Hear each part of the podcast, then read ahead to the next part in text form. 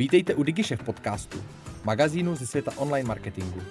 Sledujeme pro vás horké novinky i aktuální trendy a přinášíme rozhovory s osobnostmi, které mají co říct. Přejeme vám inspirativní poslech.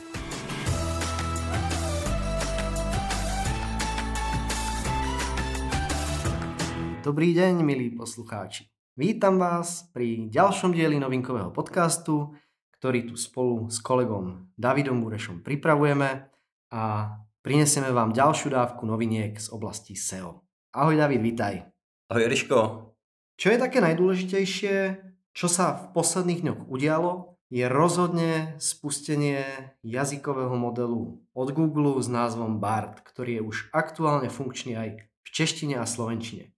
Davide, prosím ťa, mal si už možnosť ho vyskúšať? Máš nejaký názor, nejaké dojmy? Sděl nám to. Dneska, když ten podcast natáčíme, tak Google Bart v češtině funguje asi den, takže toho testování zatím nebylo úplně nějak detailní. Nicméně jsem si všimnul už nějakých zajímavých věcí. Líbí se mně třeba to, jak to rychle funguje, načítá to odpovědi mnohem rychlejš než GPT.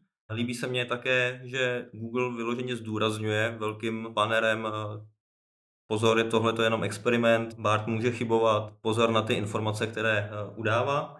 A zároveň eh, ukazuje tři různé možnosti odpovědi, takže není potřeba si eh, generovat znova tu otázku, pokud se nám ta odpověď nelíbí, ale zkrátka z těch tří odpovědí si vybrat tu, co se nám líbí nejvíce. Mňa napríklad zaujalo to, že výstup alebo odpoveď dokáže podať aj hlasovo. Množstvo ľudí nerado číta, môžu si takto jednoducho prehrať odpoveď a je to v celku príjemné. Taktiež je zaujímavá funkcia to, že sa môžete rovno prekliknúť do vyhľadávania Google a nájsť tam súvisiace dotazy alebo otázky, ktoré nadvezujú na ten dotaz, ktorý ste položili tomu Bardovi.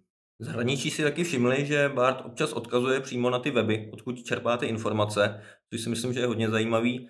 Nicméně mně se to zatím nestalo. Zatím mi to úplně neukázalo, tyhle ty prokliky, takže uh, jsem zvědav, jestli do budoucna, až to otestuju o něco detailnější, jestli se tyhle ty prokliky tam objeví. Nicméně, co mně se líbí, je to, že se nemusím omezovat jenom na Google Chrome. Třeba Bing Chat, ten funguje jenom v Bingu. Když to tady uh, Google Bar, tak můžu používat třeba ze Safari v iPhoneu nebo v jiných prohlížečích. Aby jsme nehovorili len o samých výhodách, lebo zatiaľ to znie tak, že to je úplná paráda, hm. špica. Hm Davide, našel si tam aj nějaké nevýhody alebo nějaké chybky? V podstatě funguje to dost podobně jako ChatGPT.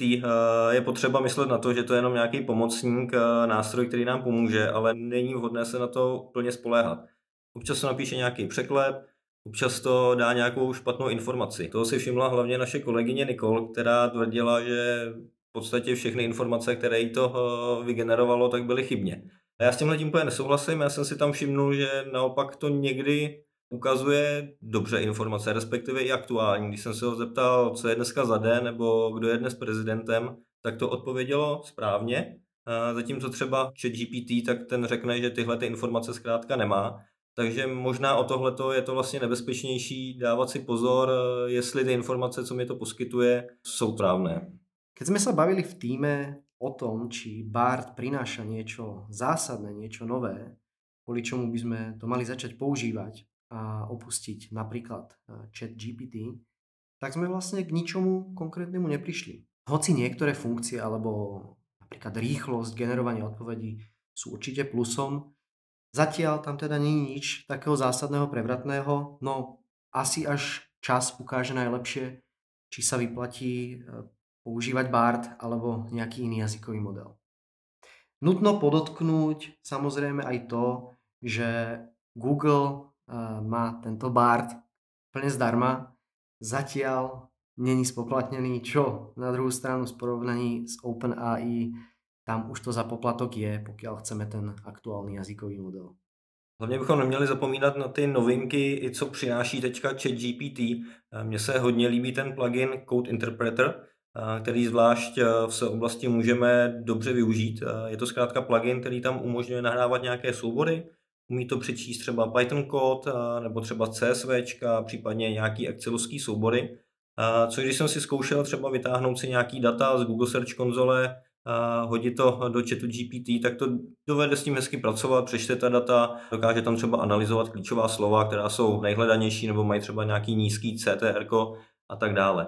Dovede to tam taky nahrávat třeba SQL soubory a případně obrázky. Ty to zatím nepřečte, pokud mu neřekneme, že třeba na tom obrázku je nějaké auto, tak nepozná, co na tom konkrétně je, ale dovede s tím nějakým způsobem pracovat, dovede tu ten obrázek nějakým způsobem třeba oříznout, nějakým způsobem upravit barvy a tak dále. Takže tahle funkce do budoucna určitě také bude mít své uplatnění.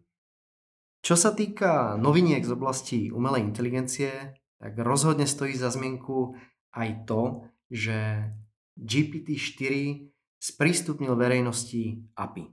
Doteraz platiaci zákazníci mali možnosť využívať API len pri starších jazykových modeloch.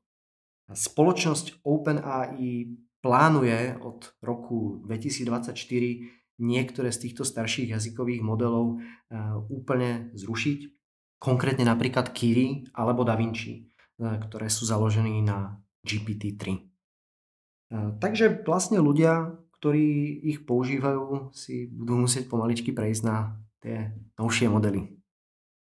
Pojďme nyní k tomu klasickému SEO. Uh, jsou tady, Ryško, nějaké novinky, které tě zaujaly v poslední době? Rozhodne. Napríklad služba Google Search Console eh, začala posielať informatívne e-maily, kde popisujú, že chcú od roku 2024 spustiť metriku INP.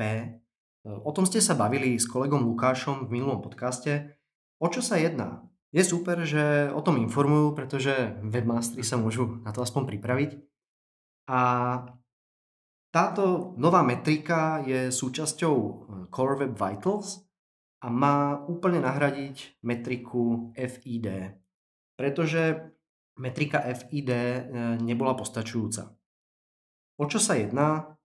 Metrika INP, ktorá má byť nová, dokáže presnejšie merať odozvu všetkých odpovedí až po samotnú zmenu napríklad URL adresy v dôsledku JavaScriptu, čo je podľa mňa naozaj super, lebo je to presné. Zároveň tak ale môžu weby využívajúce JavaScript získavať zlé hodnotenia, čo naopak veľmi dobré pre nich nebude.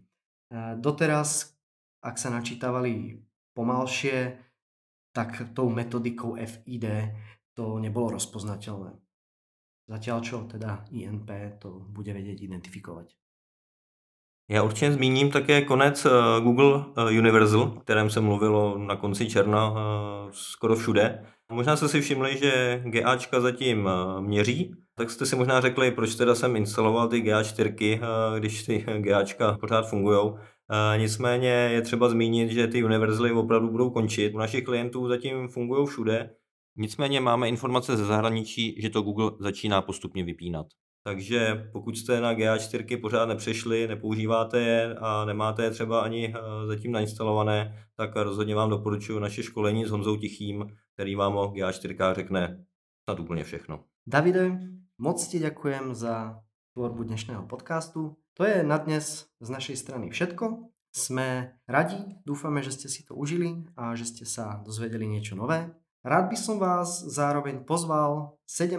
augusta na našu menšiu eh, akciu s názvom SEO Date, ktorá sa uskutoční v Radlickej kultúrní sportovne Pražskom Smíchove. Dorazte, budeme radi, stretneme sa pri dobrom jedle, pití, budú tam traja rečníci, takže o program bude určite postarané. Davide, ďakujem. Také díky, brzy naslyšenou a budu se třeba s váma těšit i na našem Seorande. Děkujeme, že jste si poslechli náš podcast. Pokud se vám líbil, sdílejte ho na svých sociálních sítích a inspirujte tak své okolí. Chcete zůstat v obraze? Odebírejte nás a žádná novinka vám neuteče. Napadá vás zajímavé téma nebo host, kterého máme vyspovídat? Dejte nám vědět. Naschledanou u dalších dílů.